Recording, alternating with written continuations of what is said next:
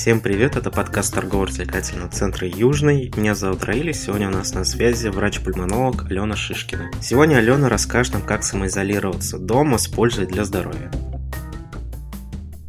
Здравствуйте, меня зовут Шишкина Алена Владимировна, и я являюсь врачом-ординатором-пульмонологом. В связи всем с известной самоизоляцией, апрельский месяц пройдет уж точно не так, как мы себе это представляли ранее. Очень важно сейчас не допустить распространения инфекции, поэтому лучшее, что мы можем сделать для себя, это минимизировать свои контакты с окружающими нас людьми – а именно знаменитая фраза «оставаться дома». Целый месяц провести дома звучит не так уж и сложно, правда? Но на деле это является некоторой проблемой для нас. Мы меньше двигаемся, больше сидим, лежим, спим и, конечно же, едим. Поэтому лишние килограммы набрать за месяц можно очень просто, что положительно не сыграет на руку нашему здоровью – я хочу рассказать немного о принципах питания, которые помогут нам не набрать злосчастные лишние килограммы. Ограничьте безмерное употребление простых углеводов в течение дня, такие как фастфуд, конфеты, э, тортики, печенье.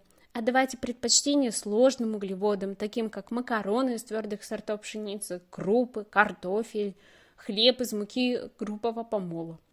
К примеру, начать завтрак можно с каши на ваш вкус – такие как пшенная, рисовая, овсяная, ну, либо парочку бутербродов, к примеру, с авокадо, с сыром или красной рыбой.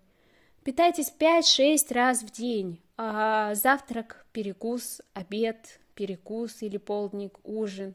И если вы проголодались снова, то допустимо перекусить еще раз, но не позднее, чем за 2 часа до сна. Миф о том, что после шести нельзя есть, неверен – Передать при этом тоже нельзя. Выходя из-за стола, вы должны с чувством, что влезет что-нибудь еще, но лучше отказать себе в этом.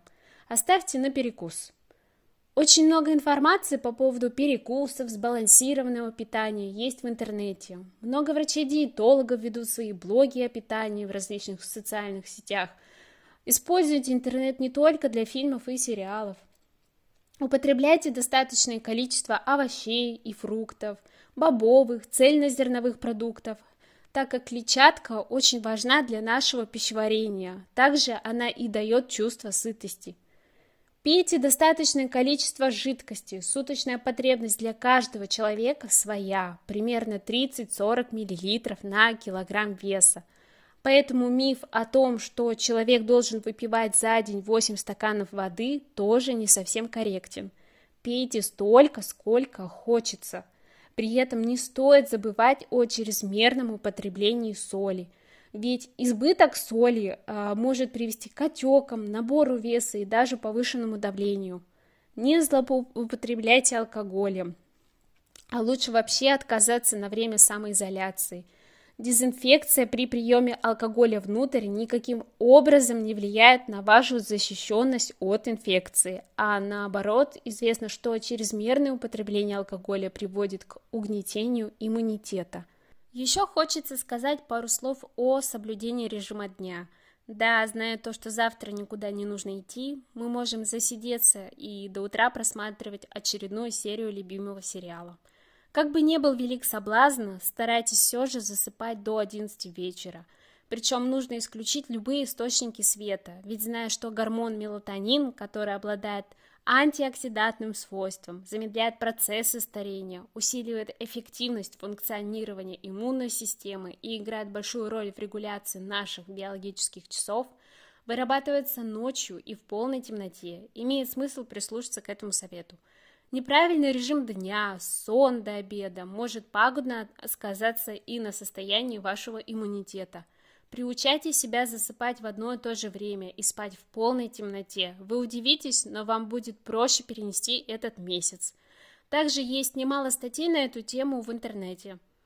В заключение давайте поговорим немного о наших легких.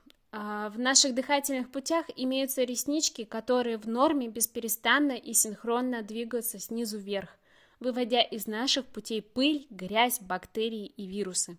С каждым глотком воздуха мы вдыхаем мельчайшие частицы пыли, пыльцы и другие образования, которые по сути своей не должны попасть в легкие, так как не участвуют в газообмене, а наоборот вредят хрупким и нежным альвеолам наших легких. Дурная привычка, как курение во время пандемии, может сыграть плохую шутку с курящими – ведь одна выкуренная сигарета блокирует их синхронное, упорядоченное движение этих ресничек примерно на 6 часов, что приводит к тому, что вся пыль, бактерии, вирусы, пыльца не могут должным образом эвакуироваться из дыхательных путей и могут глубоко засесть в наших легких, вызывая тем самым раздражение и приводя к воспалению тканей легкого. Поэтому многие врачи говорят о вреде курения, о том, как важно отказаться от этого – что насчет некурящих людей, но имеющих определенные проблемы с органами дыхания? Им как никогда нужно быть более внимательным к своему здоровью, соблюдать предписанную базисную терапию врачом, не прекращать ее ни в коем случае, как и всем остальным соблюдать правила личной гигиены. Воздержитесь от посещения общественных мест, спортивных и зрелищных мероприятий, транспорта – Тщательно мойте руки с мылом после возвращения с улицы и контактов с людьми. Дезинфицируйте гаджеты и рабочие поверхности. На сайте stopcoronavirus.rf вы можете посмотреть больше информации о профилактике, первых симптомах заболевания, о том, как можно помочь своим пожилым родственникам, куда позвонить в случае, если вы сами нуждаетесь в помощи и многое-многое другое. Единственное, что сейчас важно, это ваше здоровье – Прислушайтесь к себе, позаботьтесь о себе и своих близких, оставайтесь дома и, главное, не болейте. Это был подкаст торгово-развлекательного центра «Южный» совместно с врачом-пульмонологом Аленой Шишкиной. Всем пока!